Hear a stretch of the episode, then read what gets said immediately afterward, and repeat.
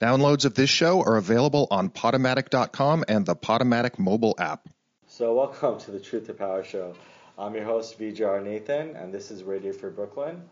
Today I'm going to be talking to Sherese Francis, who is a Southeast Queens based poet, speculative fiction writer, blogger, and literary curator. She has published works in journals and anthologies, including um, Bone Bouquet, uh, African Voices, Newtown Literary, Blackberry Magazine, Kalyani magazine, and Near Kin, a collection of works and uh, arts inspired by Octavia Butler. Additionally, she has published two chapbooks, Lucy's Bone Scrolls and Variation on Settling Seedlings. Um, her current projects include her Afrofuturism inspired blog, Futuristically, futuristic, futuristically Ancient. I know I have trouble saying that, and her Southeast, uh, Southeast Queens based pop up bookshop mobile library project, J Expressions. For J Expressions, she received a 2017 Queens Art Council um, grant to do the Reading and Writing Remedy series and was finalist for the Honey and Wax Book Collecting Prize. Welcome, welcome. Thank you. Thank you for having me. Thank you. So, um, I guess we'll start a little bit talking about um, your uh, chapbook, Lucy's Bone Scrolls, uh, the Black Speculative Mystery School. So tell us a little bit about how that originated and. Um, well, the chapbook um, started um, with my work in Afrofuturism. I had started a blog blog called Futuristically Ancient a few years, well, in 2012. It's not really a few years ago. Yeah. but um, basically, for my blog, I would go around to various events um, including festivals or like movies. And um, one event that I went to was the Afrofuturism conference at the New School. Uh-huh. And there I got a lot of inspiration and I decided to write a few poems in response to everything that happened there. And so that was the first set of poems I wrote. That is the first part of Lucy's Bone Scrolls. Then I went to another exhibition, uh, an exhibition in um, Brooklyn. Um, I think it's called uh, Black Magic or Afro Magic. I'm not sure which one, mm-hmm. but that inspired me to think of another set of poems in response to those.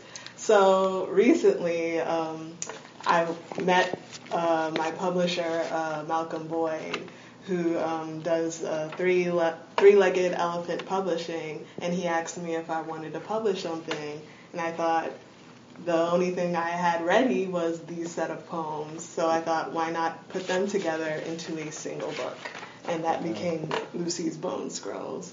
Um, the title actually comes from Lucy is an important name in my life. Um, my mother is from St. Lucy uh, in Barbados, and my dad is from Pointe Michel, which is in St. Luke's Parish in Dominica.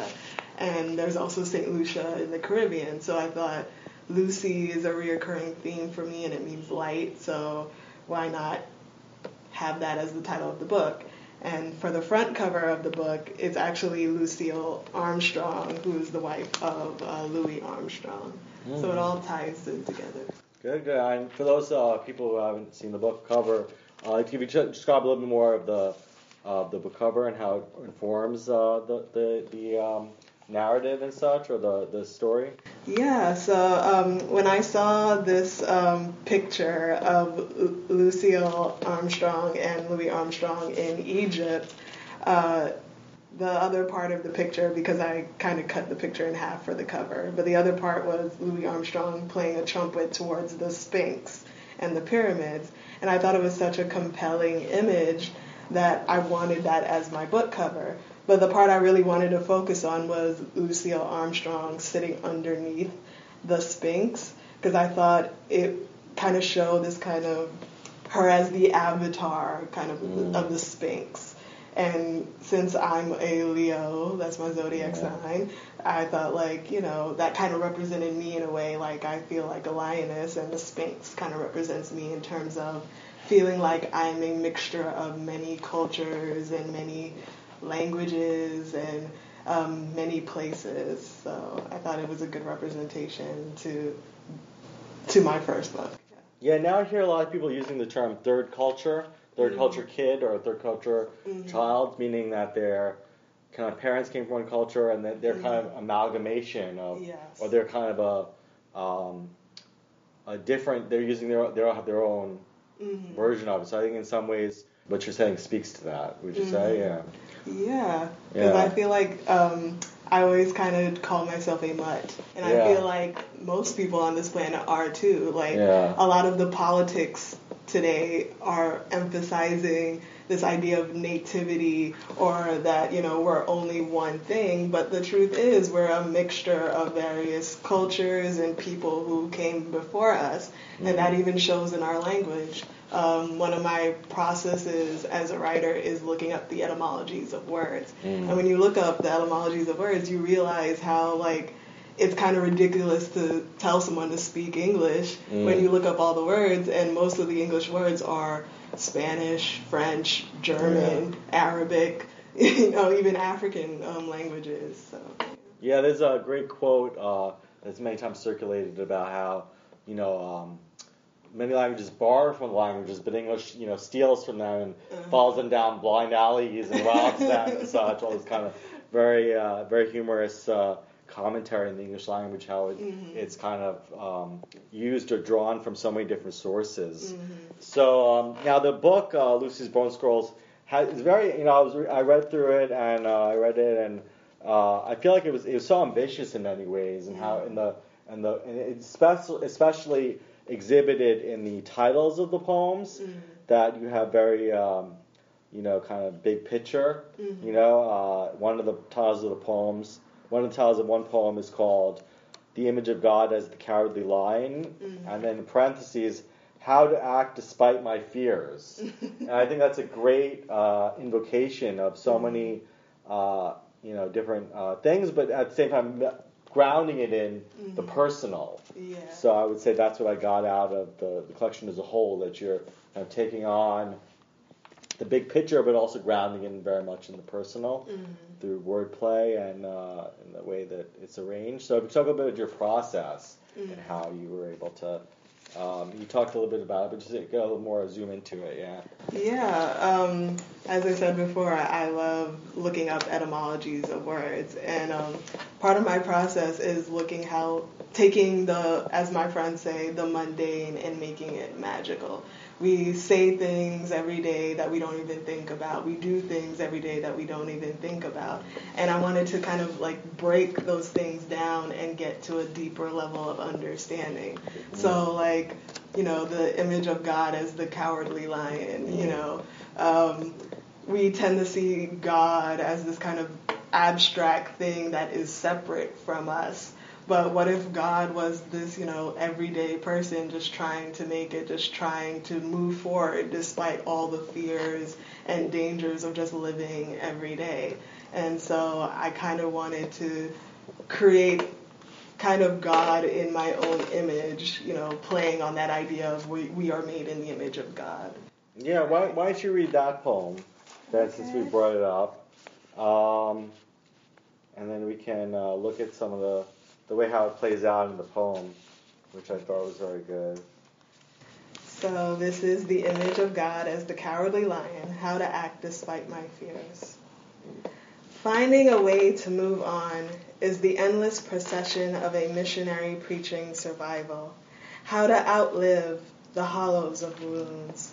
Dance like needles within wounds. Dance around wounds. Dress wounds like Egungun, like sensei, like costume character, like mummy medicine divine. Despite your feet trembling at each step, make it a dance. Make it shake the earth. Make the rocks cry out with your steps.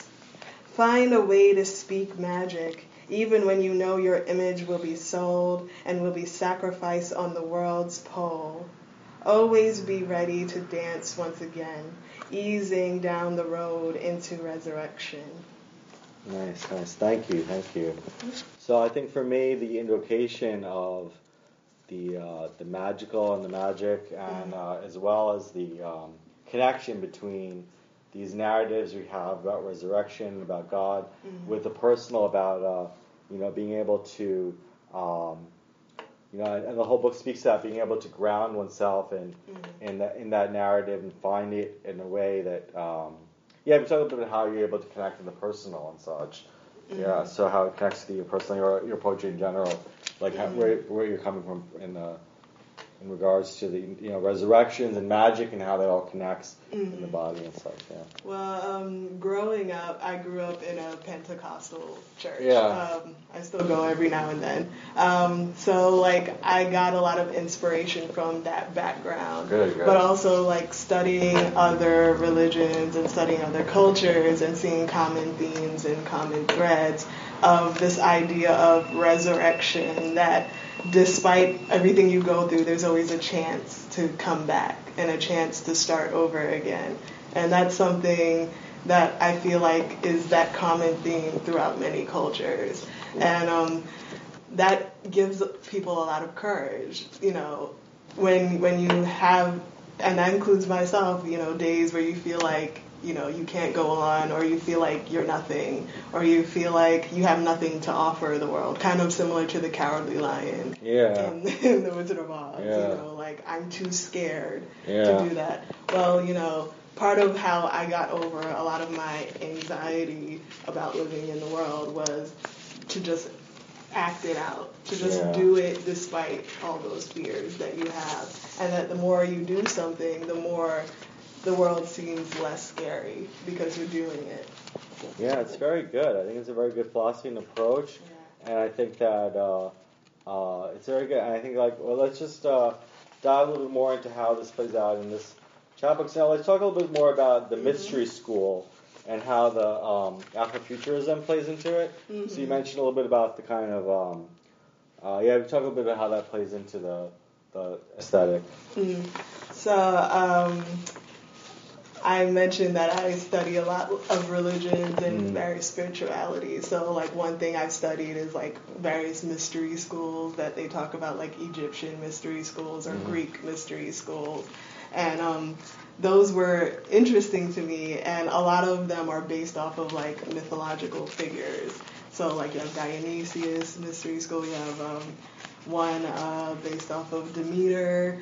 And I thought, you know, why not have my own kind of mystery school, kind of based off of the idea of the Sphinx, you know, Yeah. and me as a black woman kind of being the incarnation of that Sphinx uh, figure. So I, um, Afrofuturism is now kind of evolving, and one evolution it's turning into is the idea of the black speculative. And so, speculative fiction includes fiction that's science fiction, fantasy, mythology, mysticism, um, magical realism. And so, I wanted to use that as what if that is a mystery school? And um, what would it be like to have a mystery school from the perspective of a black person of color? And so that became the second title of the book. Good, good. So you also have a lot of language of uh, the scientific method and how this kind of informs uh, this aesthetic. Uh, one of the poems uh, is titled "Scientific Method Theory of Consciousness Cycle," consciousnesses cycle.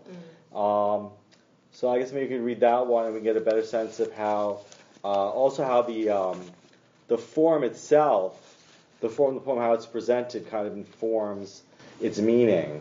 So um, kind of play with the scientific uh, Okay. uh, yeah, model. Yeah. Um, sure. Um, so I opened with this quote from Ralph Ellison. It's called. It's from um, the book Invisible Man, which is one of my favorite books. It's the mind which has conceived a plan of living must never lose sight of the chaos against which that pattern was conceived. Purpose.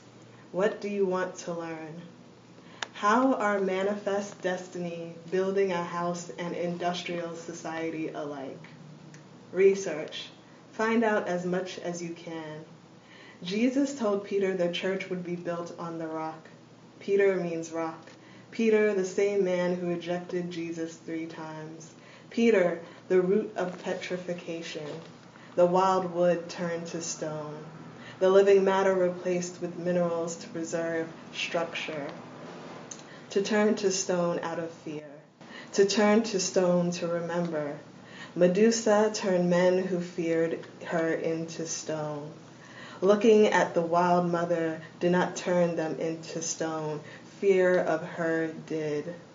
The foundation of civilization is stone, is fear. The fear of the wild mother turns you into stone, a prophecy full of itself. The monument, the obelisk, the djed, the statue, the pyramid, the shrine of a muse, the status, the institution, the industry, the secret society, the fixed image, the building, the museum, the dead image, the tomb, the gravestone, the mausoleum, the reminder, the memory, the skeleton, the body of Lot's wife, the hoodoo rock, the extension beyond the living self, the art, the technology, the resurrection, the Tin Man's gospel. Hypothesis. Try to predict the answer to the problem. Another term for hypothesis is educated guess. This is usually stated like, if I do something, then this will occur. If we learn, we remember, we create, we build. Against fear, against insecurity, against the outside, against the other, against the wild, against the dark, against the wounding, against the void. Then we all want eternal life. We all fear death. We all want safety. We all avoid.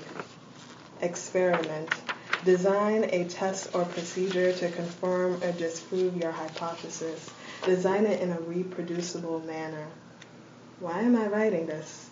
Experience tells me that I fear my own mind will eat me alive if I do not let it express itself into form. My mind fears forgetting. My mind fears being forgotten. My mind fears it will not understand itself and you. Analysis. Record what happened during the experiment, also known as data. This poem is my record, is remembered by my heart. I spread it everywhere so there are no outsiders. I have decorated my cage against the variable chaos looming outside the white picket fence. Conclusion Review the data. Check to see if your hypothesis was correct. History repeats because we do not bother to investigate ourselves, do not learn the roots of our own actions, do not answer our own primal question. This is not a linear process, but instead is a constant cycle of inquiry. For this self continues to forget. I will do it again. Thank you, thank you.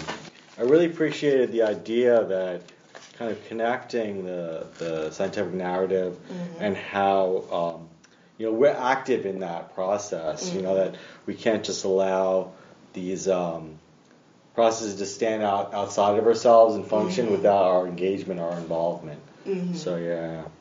So um, yeah. How would you say um, is the line specifically that you know history repeats because we do not bother to investigate ourselves? Uh, talk a little bit about how uh, what you're feeling on, on towards uh, the idea of investigating ourselves and how that plays into your yeah, yeah. Um, that is actually a huge part of my process is the idea of questioning mm. because um, a lot of times we kind of just do things because it's been normalized to do yeah. so and we don't think about why we're doing it. Mm. Um, that's kind of why I kind of have the kind of repetition kind of sound in the poem was the idea of things aren't don't have to be the way they are. We continuously do it over and over and over again, and then we it feels real. It feels like reality. Mm. So part of you know using the scientific method was kind of playing against the idea of the ritual and the cycle, but as a form of questioning and that just as much as we normalize things through ritual, we need to ritualize the questioning as well. So we don't continue to do things that are harmful to others, that are oppressive towards others, that are doing it just out of fear.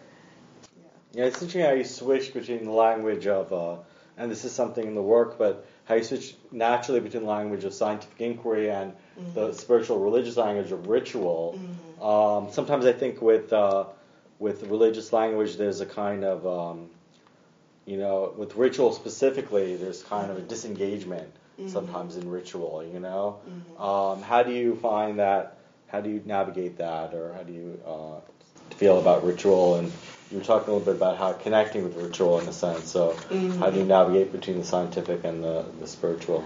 Um, and your, what do I mean, maybe in your upbringing or mm-hmm. how that's kind of played out, or I feel like um, it goes back to the idea of like questioning. Yeah. Because, um, like you said, a lot of it is kind of like this detachment because yeah. it's expected for you to just follow something and not care about where it came from. Mm. Um, and so part of my kind of forming my own identity and standing in my own truth was questioning things that people told me was truth. Mm. Like, oh, the Bible was written by God. Like, no, the Bible was written by mm. a bunch of people. Mm. And um, it has been translated over, you know, hundreds of years. Yeah. And because of that, like it's not this infallible thing. Mm. Like there's going to be mistakes. There's going to be people who have their own agendas in it. Mm. So we can't just take it with, you know, without um, questioning it, without investigating it, interrogating it. Yeah. And I feel like that's the relationship between spirituality and like institutional religion. Mm. Institutional religion is you follow it no matter what. Spirituality is you're balancing yourself between what everybody tells you is truth and your own truth and seeing where where that is you know where where you place yourself in all of that yeah so i think a lot of your writing you're kind of bringing out the, the double meanings or the the multiple meanings of words and how mm-hmm. in the, on the page it plays out you can see it on the page but it may not be um, easy to communicate to the listener but mm-hmm. uh, i think you, are able to bring out the um, the wordplay and such to be able to bring out meanings, subtle meanings. Mm-hmm. So, talk a little bit about your process and kind of how you're able to meld in, or to give some, we can give some examples of how mm-hmm. you're able to do that. Yeah. Uh, yeah. Because um, back to the etymology process yeah. that I use is you you find out how like language is so fluid, right? And like what we think a word currently means now is hasn't always been true. Like words change over time. Like for example, I found out about the word litter, right? The word litter we think it means to just throw away trash when actually it originally me- meant like a caravan or a seat in which royalty was um, inside and people carried the royals. Yeah. And I thought that was an interesting thing and how that became throwing away trash. Yeah. and yeah. so, like, language is oftentimes about associations yeah. between um, what's currently going on, different people's agendas, even like the word meaning itself is kind of related to the word consensus, what the average person thinks something means. But mm. that doesn't mean that's all of the meanings. Yeah. There's alternative meanings to things, there's other ways to think about words. And so a lot of that I play on in my own work is that like we what are the other meanings to things outside of what we currently think something is and how can we put all those things together for a, a larger picture of the relationship between these various meanings. Yeah, I think it connects. Uh, I was trying to also bring out a connection between what you were saying just before this. Is that uh, when we think about truth, we think about something that's abstract, but then mm-hmm. on the ground level, you know, we have our own individual um, paths, mm-hmm. if you will, and they're all kind of responding to the circumstances that we're in mm-hmm. and the uh, areas in which we the spaces between habit, mm-hmm. and how that personal truth uh, is something that's not going to be given by anyone else, but comes mm-hmm. from within. You know? Yeah. Yeah. Yeah. So, um, how do you find uh, in your writing to be able to, you know, kind of sort out uh, kind of things that you know be able to really investigate, get deep into that those places? Mm-hmm. Uh, uh, what kind of practices do you do, or kind of some of the creative process? You talked a little bit about the inspiration mm-hmm. for like how you're able to, um, you know, in, the, in, this book, Lucy's Bone School, you have like um, some paintings or something that you were interacting with Mhm. that it created a dialogue. Talk a little bit about that. Yeah. Mm-hmm. Um, yeah, uh, I mentioned the exhibition I looked um, at for the second half of the book, and it's something that I've done as a practice. I love ekphrastic writing, which is like looking at artwork and having a response to it. And I feel like um, that's a part of looking at truth in a sense is that, you know, how you respond to something. You know, not to say necessarily that you're absolutely right. It's that you're you're looking at things from your perspective and understanding your perspective. That's why like people do Rorschach tests, right? They give you an image and what do you see in this? And so I kind of see ekphrastic writing as like what do you see in this? And what does that reveal about who you are? So a lot of my writing is kind of a, a self-reflection. I'm trying to understand myself and by understanding myself, I can connect to others in the world. So now the uh, second chapbook you'd written was uh, variations on uh, settling seedling, and there's a uh, as we were talking about with uh, wordplay and such, there's like a slash between S E T T and ling, and you know seed there's a slash and ling. So um, and the whole the whole chapbook is basically kind of playing with and form of concrete poems, might call them, yeah. So uh, if you tell us a little bit about how concrete poems kind of inform the meaning. So yeah. So, um, when I was thinking about uh, writing the book, uh, I was actually asked by Harlequin Creature to submit a series of poems for their social justice subscription series. And I was thinking, like, I had nothing to really offer, so I was like, what do I do? So I had a uh, another chapbook manuscript called um, Lady Liberty Smashing Stones. And that wasn't published yet, but I was looking through it and I was like, hmm, maybe I can take some things out of it and um, create something new out of it, like a found poetry kind of practice.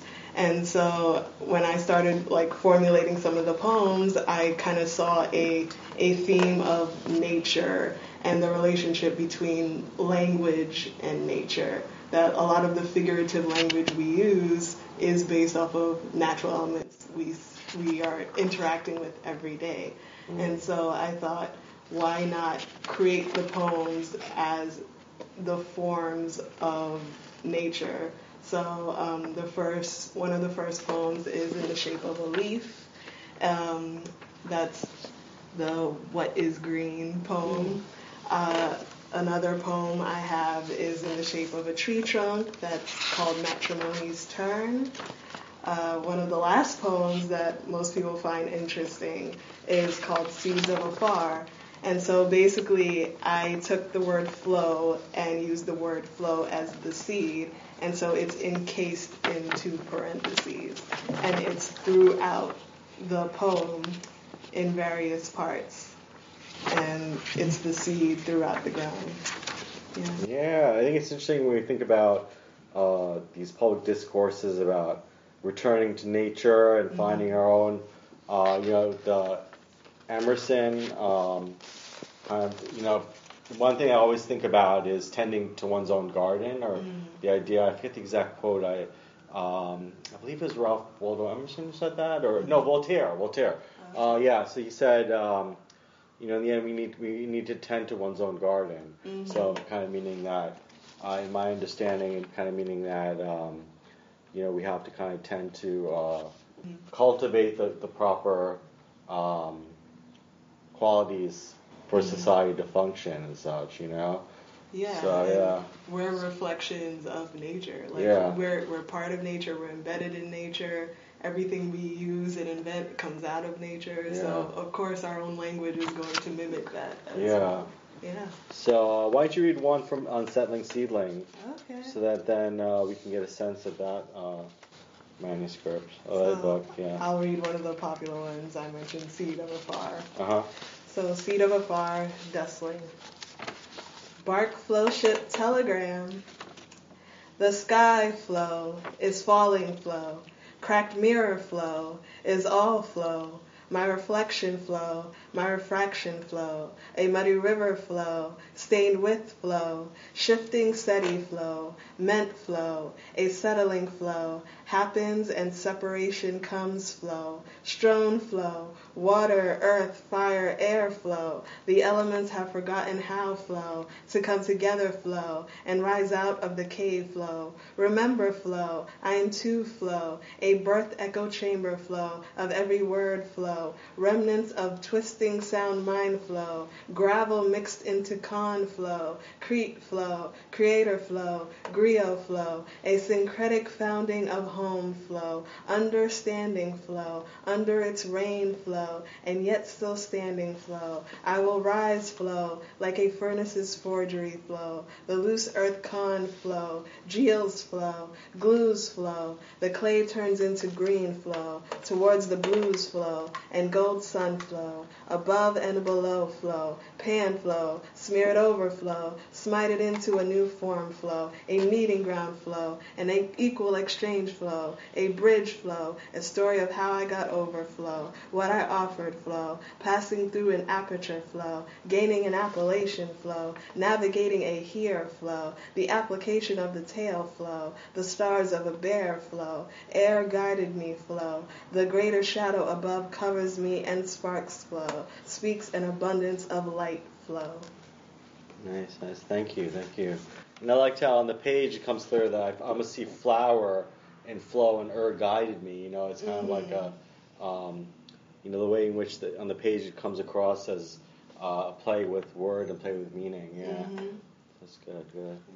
So, um, yeah. So, what else coming up for you as far as uh, how you writing is interacting with, um, you know, uh, now we have uh, with. Uh, uh, kind of a, a focus on, or, or in pop culture, we're starting to see more of an interest now for futurism, and then uh, just to return to the general thematics. And if you talk a little bit about how uh, this is being received, you know, in the in the, in, the, in your readers and such, how the work is being received and such, yeah. Um, yeah, so Afrofuturism is definitely gaining a lot of attention. Uh, you know, a lot of artists are kind of like exploring that uh, theme as well. Like, for example, Janelle Monáe, you know, her uh, Cindi Mayweather and Dirty Computer.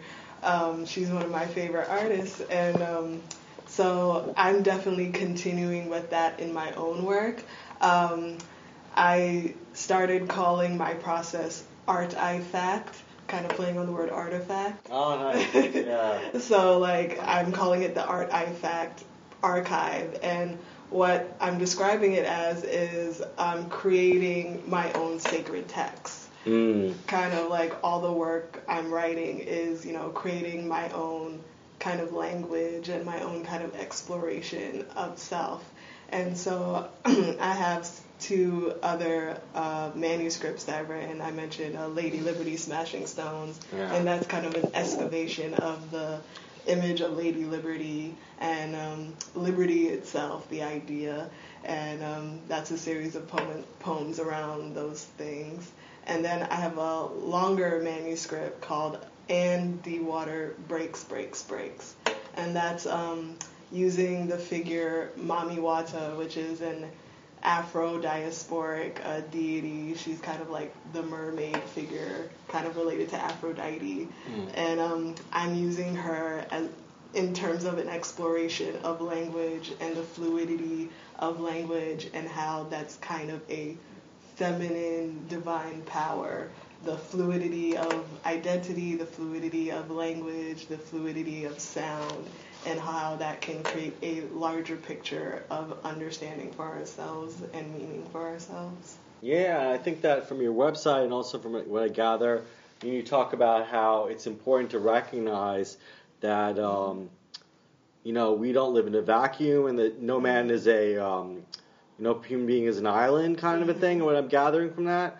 Um, so you know, kind of just to remind the listener and those disconnect. I know you know, but you know when you're saying about kind of your personal I fact and all that, that actually we're speaking, we're kind of inhabiting spaces that are very much communal. Like you know, we're just seeing them through the lens of you know personal, uh, Yeah. personal, yeah. And um, a lot of us, um, think that you know just because we're here now, that's all there is. Yeah. But I feel like you know there's a greater dialogue between everybody on this planet, between past, present, and future. For example, Mm. um, one of my favorite symbols is the Sankofa symbol. It's a West African West African uh, Adinkra symbol, and it means to in order to move forward, you have to go back. Mm. And so for me, it represents that kind of recycling and going back and bringing what you need and bringing uh, knowledges from the past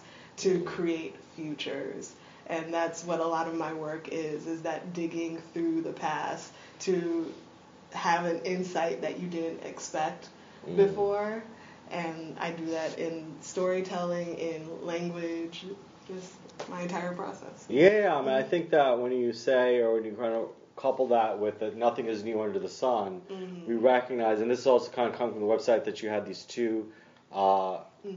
quotes put up as being your favorite sayings. I think these two things kind of inform the idea that we're kind of, uh, you know, we, we're kind of disrupting the idea of the individual or the, the Mhm. personal. And some of the, you know, some of the recurring themes of, of this show is that, you know, the the idea that the personal is political is part of the idea that you know, there's no private space so that we think about privacy and all that Mhm. and privacy issues, but actually we're kind of connected Yes. to the larger whole, and that all of our experiences are connected to that community, and that we're all human Mhm. beings. We're all, and this uh, this kind of politicization of you know the other is such a Mhm. problematic thing, and how we need to recognize that we're all inhabiting human spaces and Yeah, such. and that's one of like the major themes of Afrofuturism is Yeah. promoting the idea of the, of the alien and that we're all aliens. yeah, Um, all um, the problem with like a lot of the politics today is that certain people see themselves as normal Yeah. and that everybody else is a problem to be fixed when Yeah. it's like no one's normal.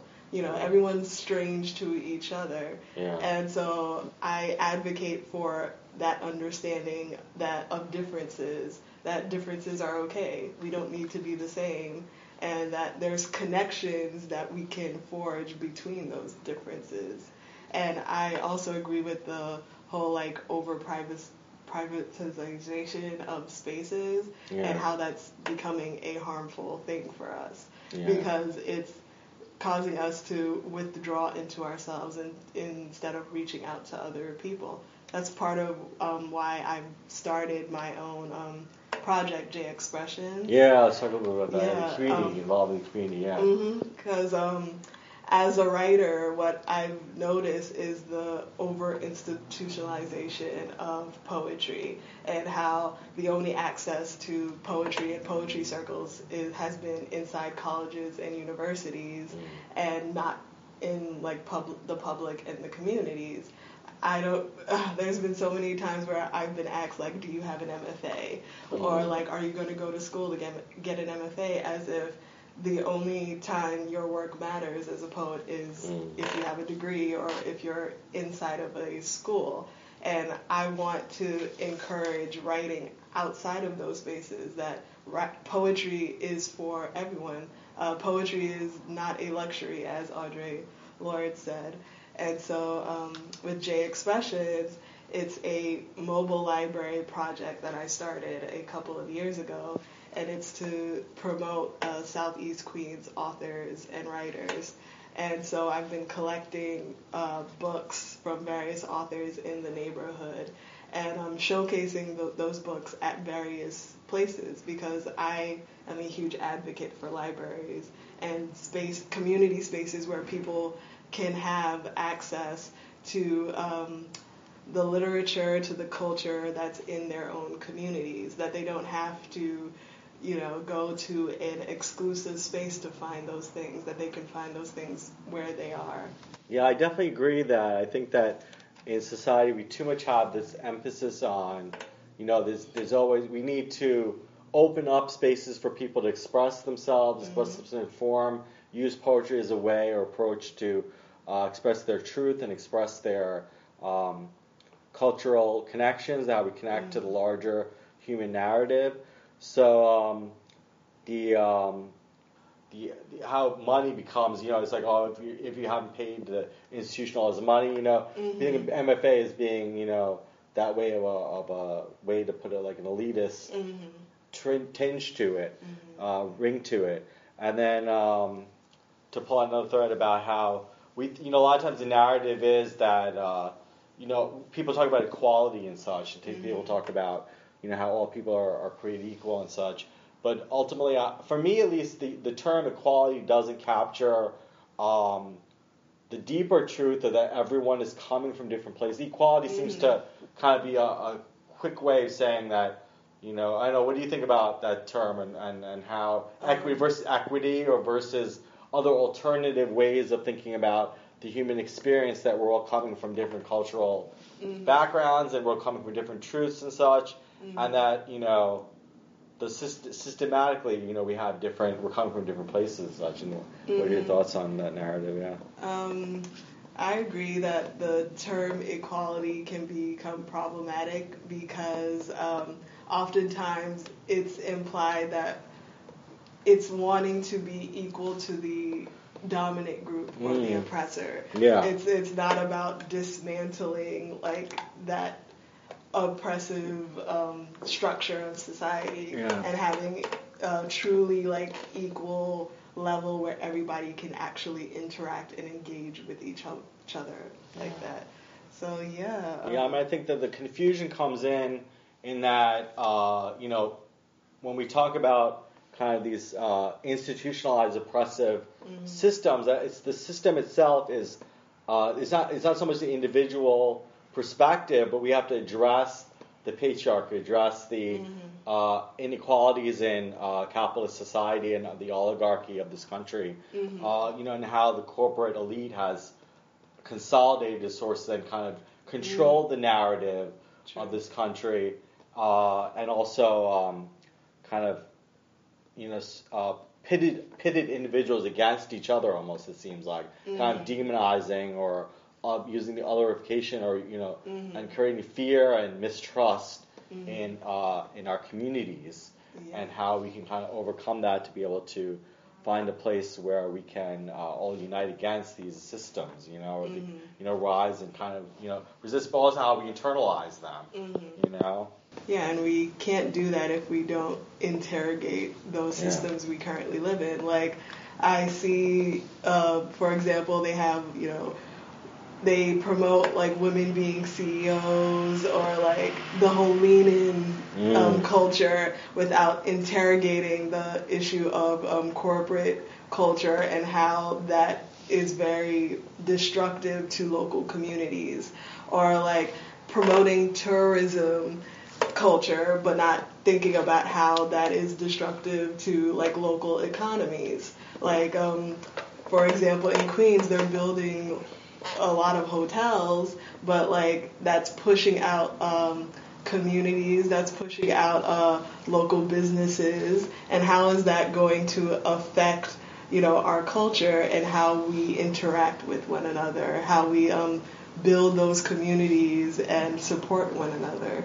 If we're constantly fighting over the, the little bit of resources that has been given to us yeah. I think definitely I agree, and I think that just to amplify one sort of aspect is that you know when we think about um, the structure that the structure that's been put into place and how one approach is to say, you know, as you were saying, oh, we need more women or or uh, minorities as CEOs and such, but then you know what ends up happening and what I've seen, what ends up happening is that you have these. Um, uh, the individuals from these marginalized or, or kind of groups that are not necessarily, you know, uh, coming into these positions and then they're simply perpetuating Yes. the very institution that they were supposed to be. You know, they're oppressing the people. You know what I mean? Yes. Like, uh, so it's like the, the well, woman will come into a CEO slot and then she'll be like not giving advantages to other women. So Uh-huh. or or whatever, or et cetera, et cetera. That you have.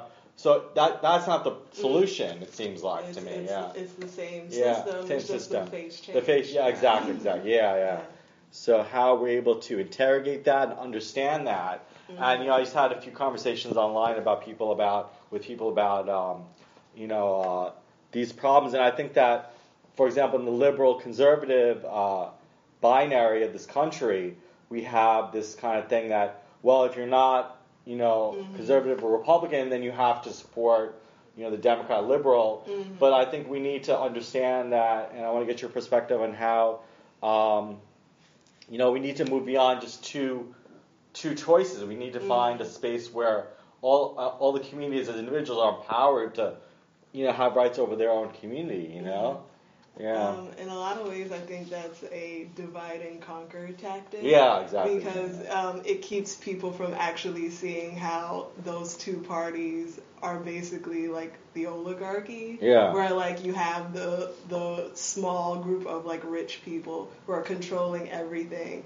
and then we're having to like decide which group we're gonna side with when they're both basically two sides almost of the same coin in a lot of ways. Like we complain about um, Trump, but Trump is just a symptom of a larger problem that we have that has happened before Trump. Mm. It's before Obama. It's before George Bush.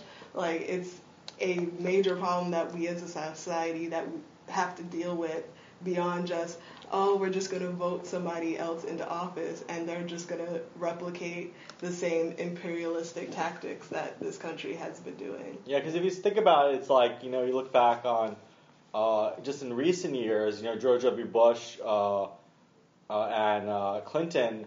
In many ways, they had some of the same endemic problems that Donald Trump has, but uh, you know, it's just a question of uh, you know how you spin it. You know, and then the media has been amplifying his uh, inability to uh, articulate himself well in public and such. And but George W. Bush had the same problem, and you know, and, and Clinton had a lot of the problems. Uh, Bill Clinton had a lot of the same problems with indiscretions and such, and, and being able to, and, you know. So the point is, what I'm trying to get at also is that you know it's easy to focus in on um, one specific symptom, but not address the underlying causes. So yeah, yeah. Yeah, and that goes back to like my process of like going back to the past because a lot of us have this kind of cultural amnesia where whatever's happening now is all that's happened and Mm. we tend to forget like all the other stuff like now we're celebrating George W. Bush as Yeah. he's normal, oh, normal and wasn't ha- wasn't doing like war crimes. Yeah. So like it's important for us to constantly remember and to fight against um, the powers that be trying to make us forget. Yeah, and doing it in a thoughtful way. I think what I'm getting also from your discourse is that we're um, we're engaging in a way that is thoughtful and kind of finding pathways that are effective pathways as opposed to and how we use language. Like a lot of times people will say they'll just assume you know what they mean, and it's just such an assumption that when we talk about oh well if you if you don't you know if you're not going out there picketing for Democrat candidates then you're like you know you're part of the problem. And, and also in the reverse when people say oh I don't support the Democratic Party or something then you're part you know it's like you know, this kind of tension of language you know that uh, you know that um, yeah yeah. Yeah, and it keeps us from finding finding. alternative answers and alternative meanings for ourselves outside of it's either or, and it's Mm. like it's a larger picture than that. You had also some th- item, some things you want to discuss as far as the upcoming events that you're going to, or Uh, yeah, so um, I mentioned J Expressions. I will be starting a new series called The Book Boutique. And so that will be a like open space that's happening at uh, JCAL Jamaica Center of Arts and Learning. And so basically it'll be a monthly event where I will bring my books from my mobile library and the community members can engage with the library. They can take notes. They can participate in mini workshops that I'll be running. And um, they can also submit kind of like on the spot, like poems or short fiction into what I'm calling the jam journal jar. So it'll be like a jar there that they can write something and drop in. Um, and I'm also working on a poetic film showcase with uh, the Museum of Moving Image, and I'll be hopefully doing that within the next few months as well. And finally, I'm part of the Southeast Queens Artists Alliance, and we are um, working towards our CART Festival, which will happen at King Manor Museum.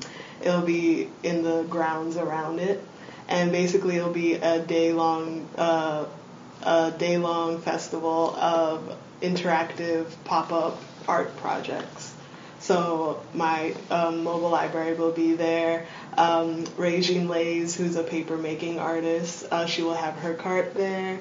Um, and there'll be several other projects, about 10 all, in all. Good, good. Thank you. And I've been kind of researching more into the idea of chaos and what chaos means. And um, I remember watching a web series. Um, I think it's called Brujos. Mhm. It's about like um, like male witches, and they had a line in there where they said chaos is not the absence of orders; it's a collection of orders.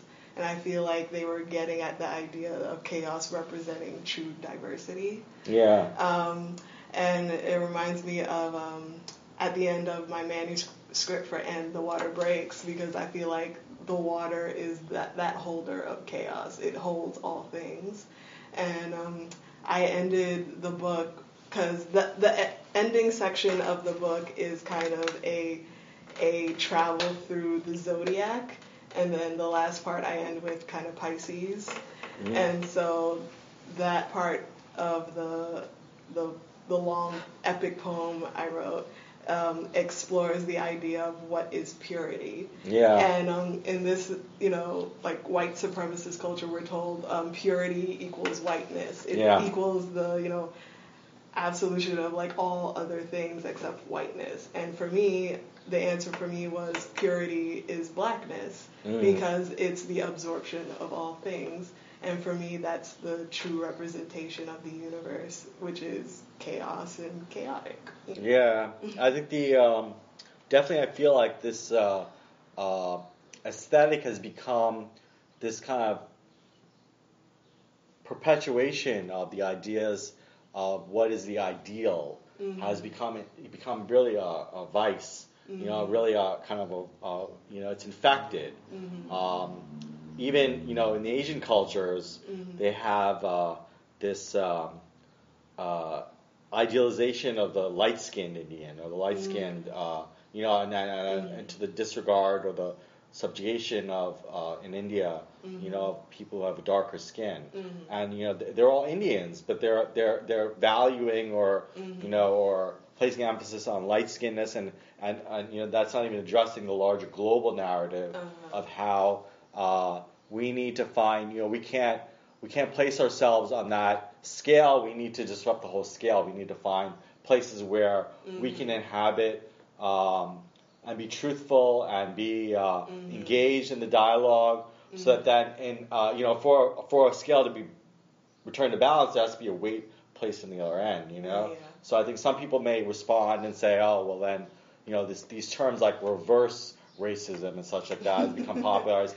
It's Yeah. such a ridiculous idea because, you know, when the structure is so pivoted towards one Mhm. end, True. you know, we need to we need to counterbalance and we need to, Mm-hmm. or we need to completely disregard the whole scale and, and work from a new system, which is I think kind of addressing the chaotic element or the chaos, introducing the chaos into the system Mm-hmm. with the purpose of exposing its flaws. You know, True. yeah. Yeah. Good, good.